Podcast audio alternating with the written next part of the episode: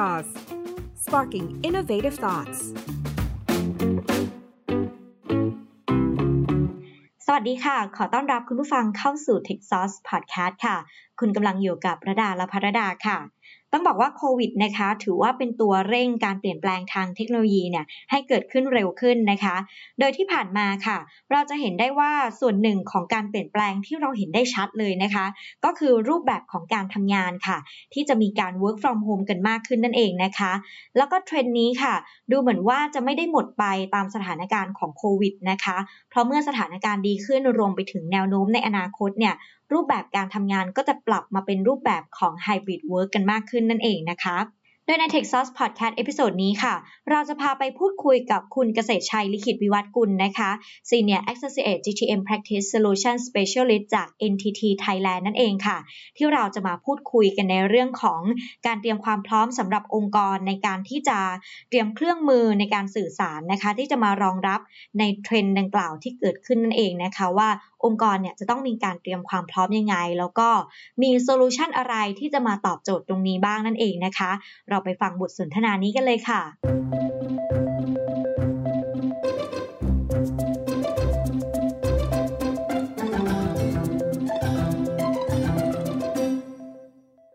ค่ะสวัสดีค่ะ คุณเกษตรชัยคะครับ สวัสดีครับ คุณระดา ค่ะวันนี้นะคะก็ถือว่าเป็นเกียรติเป็นอย่างยิ่งเลยนะคะ ที่ทางคุณเกษตรชัยค่ะ ให้เกียรติมาพูดคุยในรายการของเรานะคะ ก็จะมาอัปเดตกันถึงในเรื่องของเทรนด์ work from home นะคะแล้วก็จะพาคุณผู้ฟังเนี่ยไปทำความรู้จักกันเกี่ยวกับเรื่องของ cloud collaboration service จาก NTT ด้วยนั่นเองนะคะ แต่ก่อนอื่นค่ะ ตอนอื่นเรามาทำความเข้าใจในเรื่องของเครื่องมืออุปกรณ์การสื่อสารต่างๆ ที่เราเนี่ยจำเป็นต้องใช้ในการ work from home หรือว่าการทำงานแบบ remote working กันก่อนนะคะ ก็ถือว่าตั้งแต่โควิดนะคะเข้ามาเร่งเปลี่ยนภาพการทำงานในโลกยุคปัจจุบันนะคะในแล้วก็มีการ work from home แล้วก็มีการทำงานแบบ remote มากขึ้นนะคะ แล้วก็ รวมไปถึงแนวโน้มที่จะเปลี่ยนแปลงไปในอนาคตด้วยนั่นเองนะคะ คุณเกษตรชัยคะ ซึ่งการทำงานในรูปแบบนี้นะคะ ก็เครื่องมือในเรื่องของการสื่อสารเนี่ยก็ถือว่าเป็นหัวใจหลักในการขับเคลื่อนธุรกิจนั่นเองนะคะ ซึ่งแน่นอนค่ะว่าเครื่องมือแบบนี้ค่ะ จะมีรูปแบบการทำงานที่แตกต่างไปจากเดิมที่ผ่านมายังไงบ้าง แล้วก็อยากจะให้คุณเกษตรชัยค่ะ อัปเดตนิดนึงว่ามีจุดไหนแล้วก็อะไรบ้างที่ทุกองค์กรเนี่ยควรจะต้องคำนึงถึงอะค่ะ อย่างที่ทุกท่านทราบกันดีนะครับ ว่าจากสถานการณ์แพร่ระบาดโควิด -19 นะครับที่เกิดขึ้นไปทั่วโลกนะครับ ตั้งแต่แรกเริ่มเลยจนถึงปัจจุบันนะครับ ส่งผลกระทบต่อการใช้ชีวิตประจำวันของผู้คนเป็นอย่างมากนะครับทางด้านสุขภาพ สังคม เศรษฐกิจ ตลอดจนส่งผลต่อการเปลี่ยนแปลง วิถีรูปแบบการทำงานของผู้คนและธุรกิจบนโลกใบนี้เป็นอย่างมากนะครับจากเดิมเนี่ยที่การสื่อสารหรือการทำงานร่วมกันภายในองค์กรเนี่ยจะเกิดขึ้นที่ออฟฟิศ ก็กลับกลายเป็นการทำงานจากที่บ้าน หรือที่เราเรียกกันติดปากไปแล้วว่า work from home ซึ่งหลาย ๆ องค์กรนะครับ ก็ได้มีการปรับเปลี่ยนและนำเทคโนโลยีการสื่อสาร หรือรูปแบบการประชุมผ่านระบบ video conference เนี่ยเพื่อให้การดำเนินธุรกิจนั้นเนี่ยยังสามารถดำเนินได้แบบไม่สะดุดนะครับ แต่จากวิกฤตดังกล่าวนะครับ ก็เริ่มสะท้อนให้หลาย ๆ องค์กรเนี่ยทราบว่าต้องมองหา solution ใหม่ ๆ และที่เหมาะสมกับรูปแบบการทำงานที่อาจจะตอบโจทย์ในยุคของ New Normal ที่จะเกิดขึ้นได้ในอนาคต ทำให้ตอนนี้เนี่ยบริษัททั่วโลกนะครับ ต่างพิจารณาหาแนวทางการทำงานรูปแบบใหม่ที่มีความยืดหยุ่นสูง ซึ่งสิ่งที่หลาย ๆ บริษัทได้มองสอดคล้องกันก็คือ รูปแบบการทำงานแบบผสมผสาน หรือการทำงานแบบ hybrid work ที่เป็นการผสมผสานการทำงานจากที่ไหนก็ได้ กับการทำงานกับที่ออฟฟิศเข้าร่วมกันนะครับ โดยการทำงานแบบ hybrid work เนี่ยยังมีจุดที่หลาย ๆ องค์กรต้องคำนึงถึง หลัก ๆ เลยก็คือ ความยืดหยุ่นในการทำงาน จะต้องอำนวยความสะดวกสบาย และสามารถใช้งานได้อย่างราบรื่นไม่ติดขัดนะครับ ไม่ว่าจะเป็นในเรื่องของสถานที่ที่เราจะต้องสามารถทำงานจากที่ไหนก็ได้ จะอยู่ภายในองค์กรหรือภายนอกองค์กรนะครับ ก็สามารถทำงานได้โดยที่ไม่รับรู้ถึงความแตกต่างในแง่ของการทำงานของพนักงานภายในองค์กร รวมไปถึงเครื่องมือที่ใช้งานนะครับ ก็จะต้องยืดหยุ่นและรองรับการทำงานที่หลากหลายและแตกต่าง ที่อาจจะเกิดได้ทั้งอุปกรณ์ที่องค์กรเป็นคนจัดเตรียม หรืออุปกรณ์ส่วนตัวที่อาจจะนำมาใช้ในการทำงานในชีวิตประจำวัน อย่างเช่นโทรศัพท์มือถือหรือแท็บเล็ตต่างๆ สิ่งที่2เนี่ยที่เราจะต้องคำนึงถึงเลยก็คือเรื่องของความปลอดภัยในการเข้าถึงข้อมูลและการใช้งาน จะต้องมีมาตรฐานความปลอดภัยรองรับ และป้องกันความเสี่ยงที่อาจจะเกิดจากการโจมตีผ่าน cyber attack ได้ ซึ่งเราจะพบได้มากนะครับ จากกรณีที่พยายามจะเข้าถึงข้อมูลจากโลกภายนอก ผ่านช่องทาง public internet จึงถือว่าเป็นปัจจัยหลักๆ เลยที่หลาย ๆ องค์กรตอนนี้เนี่ยจะต้องคำนึงถึงในเรื่องของความปลอดภัยเป็นอย่างแรก อย่างที่3นะครับที่เราจะต้องคำนึงถึงเนี่ยก็คือเรื่องของการครอบคลุมการทำงานนะครับ เพื่อให้พนักงานเนี่ยยังคงสามารถทำงานได้ดังเช่นเดิม ก็จำเป็นที่จะต้องมีเทคโนโลยีนะครับเข้ามารองรับรูปแบบการทำงานที่มีหลากหลายหน่วยงานหลากหลายระบบนะครับ เพื่อให้เกิดประสิทธิผลและลดกระบวนการทำงานของพนักงานให้ได้มากที่สุด ซึ่งจากการเปลี่ยนแปลงนี้เราจะเห็นได้ว่ารูปแบบการทำงานของธุรกิจเนี่ยจะมีความยืดหยุ่นและสะดวกมากยิ่งขึ้นนะครับ ทั้งในด้านเวลาสถานที่อุปกรณ์เครื่องมือในการทำงาน ไปจนถึงเทคโนโลยี solution ที่มีความทันสมัย และตอบโจทย์วิธีการทำงานแบบผสมผสานทำให้เกิดความสะดวกสบาย ประหยัดเวลา ลดต้นทุนค่าใช้จ่าย และมีความปลอดภัย และยังสามารถสร้างผลงานที่มีประสิทธิภาพมากยิ่งขึ้นกว่าเดิมได้ ผมจะขอสรุปไว้ประมาณว่า อนาคตนะครับ พนักงานอาจจะไม่ได้นั่งทำงานภายในออฟฟิศพร้อมกันอีกต่อไป การทำงานแบบไฮบริดจึงเป็นทางเลือกที่หลาย ๆ องค์กรชั้นนำของโลกนะครับนำมาปรับใช้ควบคู่กับการพัฒนาข้อมูลธุรกิจ ให้อยู่ในรูปแบบ digital file การจัดเตรียมข้อมูลอยู่บนแพลตฟอร์มของ cloud นะครับ แล้วก็การใช้ซอฟต์แวร์ การจัดการไฟล์เอกสารต่าง ๆ เพื่อเพิ่มความแม่นยำ อำนวยความสะดวกให้กับพนักงานนะครับ สามารถเข้าถึงข้อมูลได้ง่าย ไม่ว่าจะทำงานจากที่ไหน รวมไปถึงการเชื่อมต่ออุปกรณ์สำนักงานอื่น ๆ เข้าด้วยกัน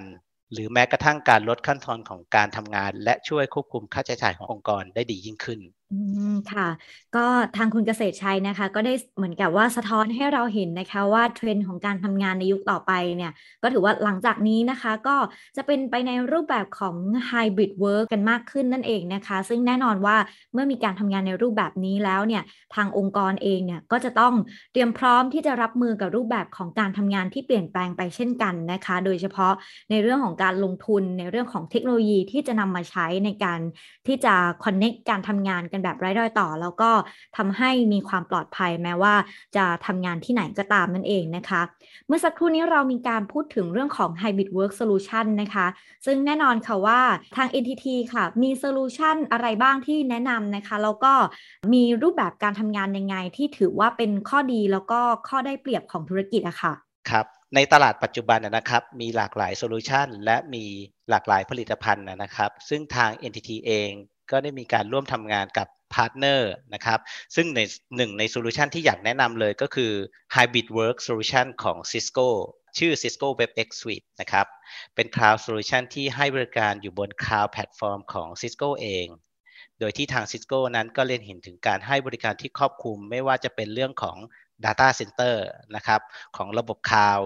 ที่มีการทำ redundancy ภายใน region หรือภายในภูมิภาคนะครับ และก็ยังสามารถ across region ไปยังภูมิภาคอื่น ๆ ได้ เพื่อให้ลูกค้าเนี่ยยังได้รับการบริการอยู่ตลอดเวลาและราบรื่นที่สุด อย่างที่2นะครับก็คือเรื่องของ infrastructure ของระบบ cloud นะครับก็มีการดีไซน์เพื่อรองรับการใช้งานได้อย่างเต็มรูปแบบ และมีประสิทธิภาพสูงสุด เพราะอย่างที่เราทราบกันดีนะครับ Cisco ก็เป็นผู้นำเรื่องการให้บริการของระบบ infrastructure อยู่แล้วนะครับ อย่างที่3นะครับก็จะเป็นเรื่องของ security นะครับของระบบ cloud ก็จะมีการดีไซน์ให้รองรับการ encryption ตลอดทั้งเส้นทางนะครับ ตั้งแต่ต้นทางไปถึงถึงปลายทางนะครับ ไม่ว่าจะเป็น security ในส่วนของซอฟต์แวร์เองก็ดีหรือฮาร์ดแวร์เองก็ดี และอย่างสุดท้ายนะครับก็คือเรื่องของ collaboration service ของระบบ cloud นะครับหรือที่เราเรียกกันว่า Cisco WebEx ซึ่งทาง NTT เหล่านั้นเนี่ยก็ได้นำ solution ของ Cisco WebEx เนี่ยมาทำให้เกิด solution Hybrid Workplace เพื่อให้รองรับความต้องการของลูกค้านะครับ ไม่ว่าจะเป็นเรื่องของการเพิ่มประสิทธิภาพเทคโนโลยีและ device ที่มีอยู่ให้เกิดประโยชน์สูงสุด ตัวอย่างเช่นการนำเทคโนโลยี CVI นะครับ Cisco Video Interop นะครับมาเชื่อมต่อกับระบบ WebEx Meeting กับระบบ Microsoft Teams Meeting นะครับให้ลูกค้าเนี่ยสามารถใช้งานอยู่ได้ทั้ง 2 แพลตฟอร์ม ไม่ว่าจะเป็นแพลตฟอร์มการประชุมของ Cisco WebEx เองก็ดี หรือ Microsoft Teams Meeting ก็ดีนะครับหรืออย่างที่2เนี่ยก็คือเรื่องของการ รองรับการทำงานจากทุกทุกสถานที่นะครับ หรือที่เราเรียกกันว่า work from anywhere นะครับ ไม่ใช่ work from home และจะเป็น work from anywhere แทนนะครับ โดยการนำ Jabber Soft Client นะครับ ไปติดตั้งอยู่บน PC หรือ Mobile Device นะครับ ผ่านเทคโนโลยีที่เรียกว่า MRA นะครับ Mobile and Remote Access เพื่อให้การใช้งานจาก Public Internet เนี่ยใช้งานได้โดยตรงโดยที่ไม่ต้องผ่าน VPN แล้วก็อย่างสุดท้ายนะครับที่ทาง NTT และ Cisco WebEx เนี่ยมีการพัฒนาร่วมกันอยู่ตลอดเวลานะครับก็คือเรื่องของการเชื่อมต่อกับนวัตกรรมต่างๆนะครับเพื่อเชื่อให้ลูกค้าเนี่ยได้รับการบริการอย่างเต็มที่และทันสมัยอยู่ตลอดเวลานะครับซึ่งถ้าเราพูดถึงนวัตกรรมใหม่ๆนะครับทางผมก็ขออนุญาตยกตัวอย่างบางส่วนขึ้นมานะครับ เช่น ตัวอย่างแรกนะครับก็คือเรื่องของ WebEx Assistant นะครับก็เอามาช่วยในเรื่องของการทำฟีเจอร์ที่เรียกว่า Live Transcription นะครับก็มาทำในเรื่องของการโชว์ Caption Display อยู่ในหน้าจอของการประชุมนะครับหรือจะเป็นฟีเจอร์ที่เรียกว่า Closed Captioning นะครับ เอามาสำหรับให้ผู้พิการทางการได้ยินนะครับ สามารถเข้าร่วมประชุมได้นะครับ ก็จะมีแคปชั่นในส่วนนี้ให้ผู้พิการทางการได้ยินเนี่ยก็ยังสามารถเข้าใจว่าเรากำลังพูดอะไรกันในที่ประชุม หรือจะเป็นในเรื่องของ voice command นะครับ คือเราสามารถสั่งการ WebEx ได้โดยการใช้ voice command หรือการ record transcript นะครับ เพื่อที่ว่า เวลา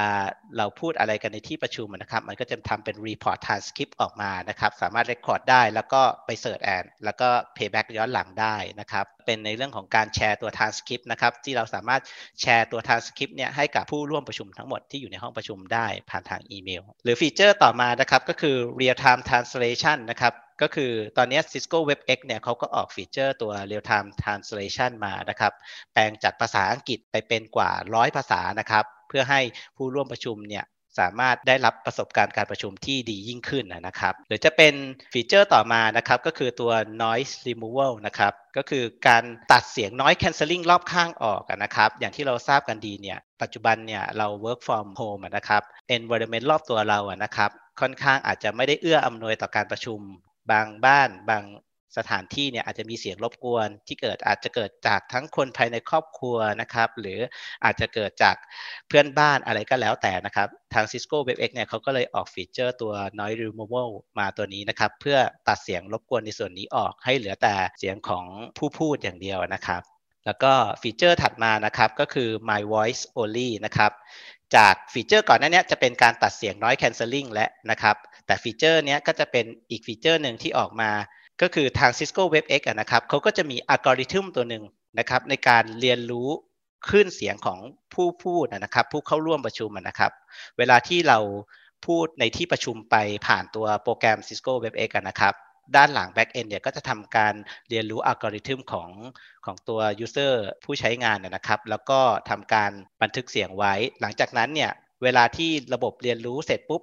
เวลาที่ speaker พูดไปนะครับ ตัวระบบ Cisco WebEx เนี่ยก็จะจับเฉพาะคลื่นเสียงของผู้ใช้งานคนนั้นนะครับ ถ้าเกิด environment ที่เขาอยู่นะครับ มีบุคคลที่ 2 3 4 นั่งอยู่เขาอาจจะอยู่ในโซนของอินเทอร์เน็ตคาเฟ่อยู่ในโซน public นะครับ ที่มีผู้คนมากมาย ซึ่งมันก็จะสามารถดูดซับเสียงของแค่ผู้พูดอย่างเดียวได้นะครับ ตัดเสียงบุคคลที่ 3 4 ออกไปได้นะครับ อันนี้ก็จะเป็นฟีเจอร์ My Voice Only ต่อมานะครับก็จะเป็นฟีเจอร์ Slido นะครับฟีเจอร์ Slido เนี่ยก็จะเป็น ฟีเจอร์ที่มีความสามารถในการเพิ่ม interactive ระหว่างผู้ร่วมประชุมทั้งหมดนะครับ ในการที่จะสามารถทำแบบสอบถามนะครับ แบบสำรวจความคิดเห็นนะครับ หรือการตอบถามไปมานะครับ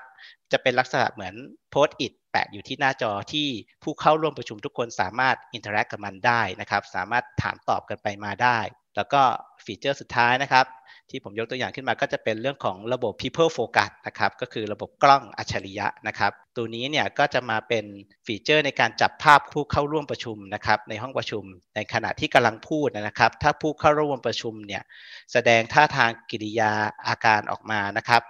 ที่เป็นลักษณะสื่อความหมายนะครับ มันก็จะมีไอคอนตัวนั้นโผล่ขึ้นมาอย่างเช่น ถ้าเกิดผู้เข้าร่วมประชุมทำการตบมือนะครับ ระบบ People Focus เนี่ยก็จะทำการตรวจสอบแล้วว่ามีการตบมือก็จะแสดงเป็นไอคอนตบมือขึ้นมาให้นะครับก็เป็นเหมือนระบบ AI อีกตัวหนึ่งที่เข้ามารองรับในส่วนนี้ครับผมก็จะขอสรุปจากหัวข้อนี้นะครับว่าจากโซลูชันและ Benefit ที่กล่าวมาข้างต้นนะครับ ทาง NTT เองเนี่ยเราก็สามารถให้คำปรึกษาและแนะนำกับลูกค้าในการ transformation จากระบบเดิมของลูกค้าเนี่ยที่เป็นระบบ on premise ไปยังระบบ cloud นะครับไม่ว่าจะเป็นลักษณะ hybrid เข้าด้วยกัน หรือจะเป็นลักษณะ total cloud ก็แล้วแต่นะครับเพื่อให้ลูกค้าเนี่ยได้ใช้งานอย่างเต็มประสิทธิภาพและสอดคล้องกับความต้องการของ user ให้ได้มากที่สุด ค่ะ ซึ่งแต่ละฟีเจอร์นะคะที่ทางคุณเกษตรชัยได้อัปเดตกับเรามานะคะ เราก็ได้เห็นเลยว่าจริง ๆ แล้วเนี่ยได้มีการเอามาเพื่อแก้ pain point ต่างๆ ในการที่เหมือนกับว่าผู้ใช้งานอย่างเราๆเนี่ยเมื่อต้องมีการประชุมเมื่อต้องมีการ work from home กันนั่นเองนะคะ ซึ่งฟีเจอร์ต่างๆ มากมายเหล่านี้ค่ะ ก็ล้วนแล้วแต่รองรับการทำงานในรูปแบบไฮบริดนั่นเองนะคะ เพื่อที่จะเสริมสร้างประสบการณ์ให้กับ ผู้ใช้ให้ได้ดีที่สุดนั่นเองนะคะ ตอนนี้ค่ะเมื่อพูดถึงการทำงานนะคะ เชื่อว่าตอนนี้เนี่ยหลายองค์กรเนี่ยเขาต้องมีการเตรียมความพร้อมกันไม่น้อยเลยทีเดียว ที่จะรับมือกับการทำงานที่เปลี่ยนแปลงไปแบบนี้นะคะ ซึ่งอยากจะขอคำแนะนำจากทางคุณเกษตรชัยนิดนึงค่ะว่า องค์กรเนี่ยจะต้องมีการเตรียมความพร้อมอย่างไรบ้าง ถ้าเกิดว่าหากจะเริ่มก้าวสู่การทำงานแบบไฮบริดเวิร์กนะคะ เพื่อที่จะสนับสนุนการทำงานรูปแบบวิธีใหม่ให้เป็นสิ่งที่เรียกว่า modern collaborate กันได้มากขึ้นนั่นเองค่ะ ครับผมก็ลำดับแรกเลยนะครับก็คือองค์กรนะครับต้องมีการกำหนด direction ที่ชัดเจนนะครับพนักงานทุกคนเนี่ยต้องมีความเข้าใจในวัตถุประสงค์และเป้าหมายขององค์กรนะครับที่จะเข้าสู่การทำงานแบบ hybrid work เนี่ยเป็นแบบไหน นะครับเป็นอย่างไรนะครับและเมื่อถ้าองค์กรกำหนด direction ชัดเจนปุ๊บสิ่งที่จะเกิดต่อมาก็คือเรื่องของเทคโนโลยีที่จะนำเข้ามาช่วยบริหารจัดการในส่วนนี้นะครับว่าเทคโนโลยีอะไรบ้างที่จำเป็นที่ต้องนำมาประกอบการทำงานในชีวิตประจำวันรวมถึงการจัดสรรประเภทของการใช้งานนะครับให้ตรงความต้องการของ user ในแต่ละแผนกในแต่ละหน่วยงานอย่างต่อมานะครับก็คือเรื่องของอุปกรณ์ต่างๆ และซอฟต์แวร์นะครับจะต้องมีประสิทธิภาพเพื่อรองรับการทำงานแบบไฮบริดเวิร์กเพ e ได้ แล้วก็สิ่งที่เราจะต้องเตรียมต่อมานะครับ ก็คือในเรื่องของ infrastructure นะครับ ทั้งภายในองค์กรนะครับ ที่จะต้องเตรียมความพร้อมในเรื่องของเน็ตเวิร์กและการเชื่อมต่อไปยังอินเทอร์เน็ตภายนอกองค์กรนะครับ ที่จะต้องเตรียมในส่วนนี้ ตัวออฟฟิศของเรานะครับก็ยังคงเป็นศูนย์บัญชาการ หรือเป็นศูนย์กลางของการสื่อสารนะครับ เพราะฉะนั้น core business จริง ๆ ของลูกค้าเนี่ยก็ยังคงอยู่ที่ main office เป็นหลักเหมือนเดิม แล้วก็สิ่งที่จะต้องเตรียมถัดมานะครับก็คือ เรื่องของระบบรักษาความปลอดภัยของข้อมูลนะครับ ซึ่งอันนี้ก็จะเป็นพอยต์หลักสำคัญเลยนะครับ ที่เราจะต้องคำนึงถึงในส่วนนี้นะครับ สิ่งที่ต้องเตรียมเป็นสิ่งสุดท้ายนะครับก็คือ ช่องทางการเชื่อมต่อกับแอปพลิเคชัน Back End หลังบ้านของทางลูกค้านะครับ ที่อาจจะต้องเชื่อมต่อไปถึงแอปพลิเคชันที่เดิมที user เคยใช้งานอยู่แล้วนะครับในส่วนนี้ ซึ่งทาง NTT นะครับเราก็มีผู้เชี่ยวชาญมากมายให้คำแนะนำและความรู้ได้อย่างครบวงจร ดังที่กล่าวมานะครับ ไม่ว่าจะเป็นในเรื่องของ Data Center นะครับ Network Infrastructure Security แล้วก็ Collaboration นะครับ พร้อมทั้ง Digital Workplace นะครับ ซึ่งนำมาเป็น Solution Modern Collaboration ที่เหมาะสมที่สุดสำหรับลูกค้าได้ครับผม อืมค่ะ ก็เราก็ได้เห็นภาพกันไปแล้วนะคะ ว่าจริง ๆ แล้วเนี่ยแต่ละองค์กรเนี่ยจะสามารถเตรียมความพร้อมยังไงกันได้บ้างนั่นเองนะคะ แต่สิ่งที่สำคัญที่สุดก็คือต้องเข้าใจในตัวธุรกิจของตัวเองก่อนว่าจริง ๆ แล้วเนี่ยองค์กรเนี่ยต้องการอะไรแล้วก็จริงๆแล้วก็อย่างที่คุณเกษตรชัยบอกค่ะว่าทาง NTT เองก็มีโซลูชันต่างๆนะคะ ในการที่พร้อมที่จะรองรับทุกความต้องการขององค์กรอยู่แล้วนั่นเองนะคะเพราะคราวนี้เรามาขยายกันนิดนึงค่ะว่า ตอนนี้ค่ะทาง NTT มี Solution Service อะไรบ้างที่จะมาตอบโจทย์องค์กร แล้วก็รวมไปถึงการ support การเติบโตทางธุรกิจขององค์กรลูกค้าค่ะ เพื่อที่จะช่วยสร้าง Modern Collaborate เครื่องมือการทำงาน การสื่อสารให้มีประสิทธิภาพ แล้วก็มีประสิทธิผลกับองค์กรได้มากที่สุดเลยค่ะ ก็จริงๆแล้วนะครับต้องบอกว่าแค่โซลูชันหรือ service ใด service หนึ่งในการ support เนี่ยการทำงานในรูปแบบของ Hybrid Work เนี่ยอาจจะไม่ได้ เราจำเป็นที่จะต้องมีโซลูชันและ service ที่หลากหลายและครอบคลุมในทุกๆด้านนะครับ ไม่ว่าจะเป็นในเรื่องของ Network and Communication Service นะครับ Data Center and Cloud Infrastructure Service นะครับ แล้วก็ Digital Experience และ Collaboration Service และที่ขาดไม่ได้ก็คือเรื่องของ Cyber Security Service ซึ่งในส่วนของ Collaboration Service นั้น NTT เนี่ยอย่างที่เราจะคำนึงถึงเป็นอย่างแรกนะครับ ก็คือเรื่องของการทำ adoption นะครับ คือการนำเทคโนโลยีที่ทางลูกค้าได้ลงทุนไปเนี่ยนำมาทำให้เกิดประโยชน์มากที่สุด ไม่ว่าจะเป็นในเรื่องของการ integration กับระบบหรือ tool อื่น ๆ นะครับ หรือการ enable feature ใหม่ ๆ เข้ามาใช้งาน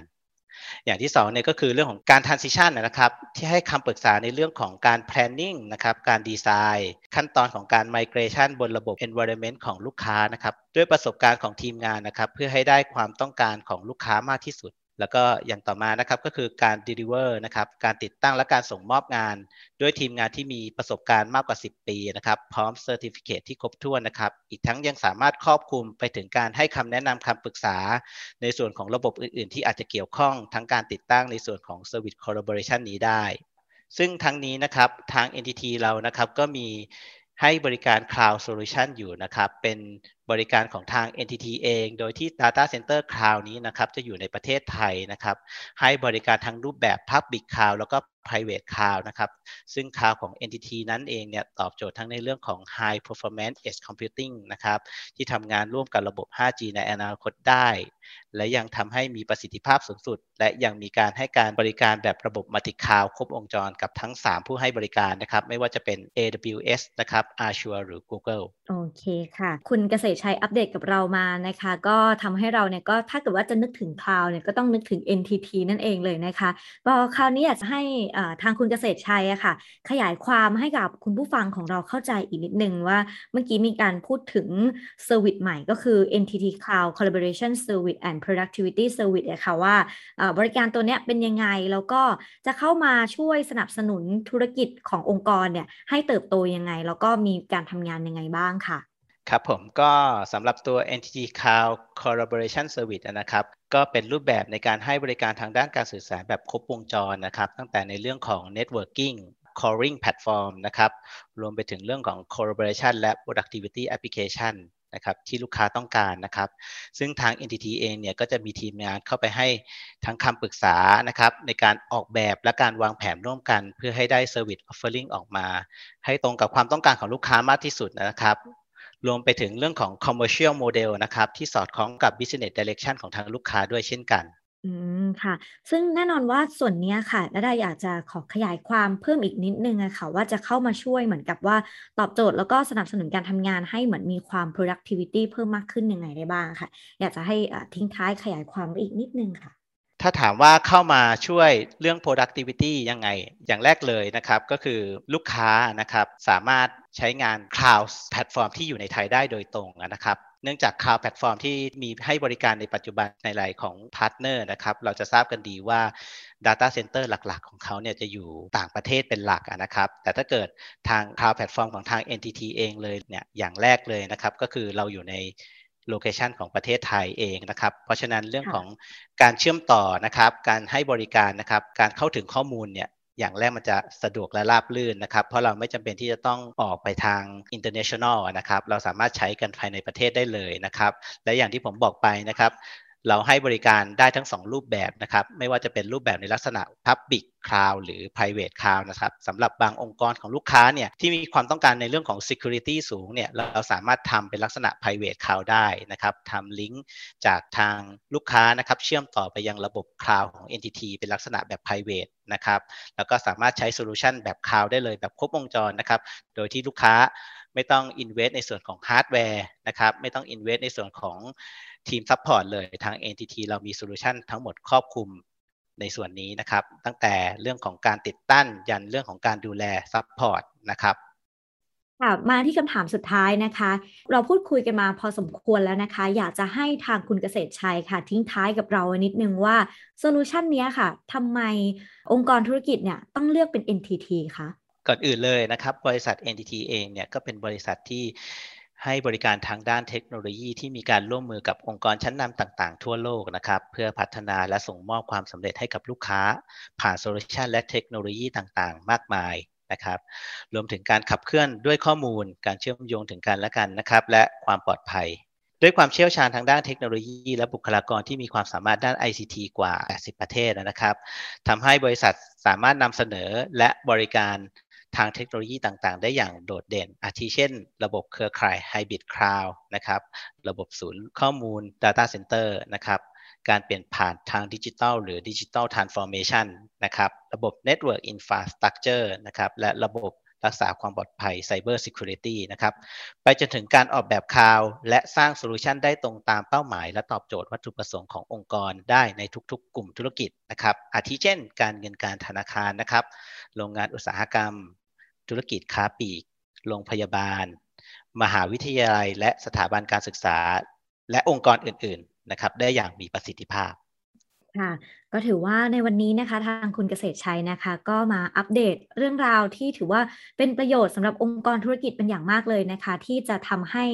ทุกองค์กรเนี่ยสามารถที่จะเหมือนมีโซลูชันที่จะเตรียมความพร้อมรับมือเกี่ยวกับเรื่องของเทรนด์ในการทำงานในอนาคตได้ที่จะเป็นไปในรูปแบบของ Hybrid Workplace กันมากขึ้นนั่นเองนะคะ ในวันนี้นะคะทาง t e c h s o u r c ก็ขอขอบคุณคุณเกษตรชัยเป็นอย่างสูงค่ะ ที่ได้มาให้ข้อมูลกับเราในวันนี้ค่ะขอบคุณมากค่ะครับผม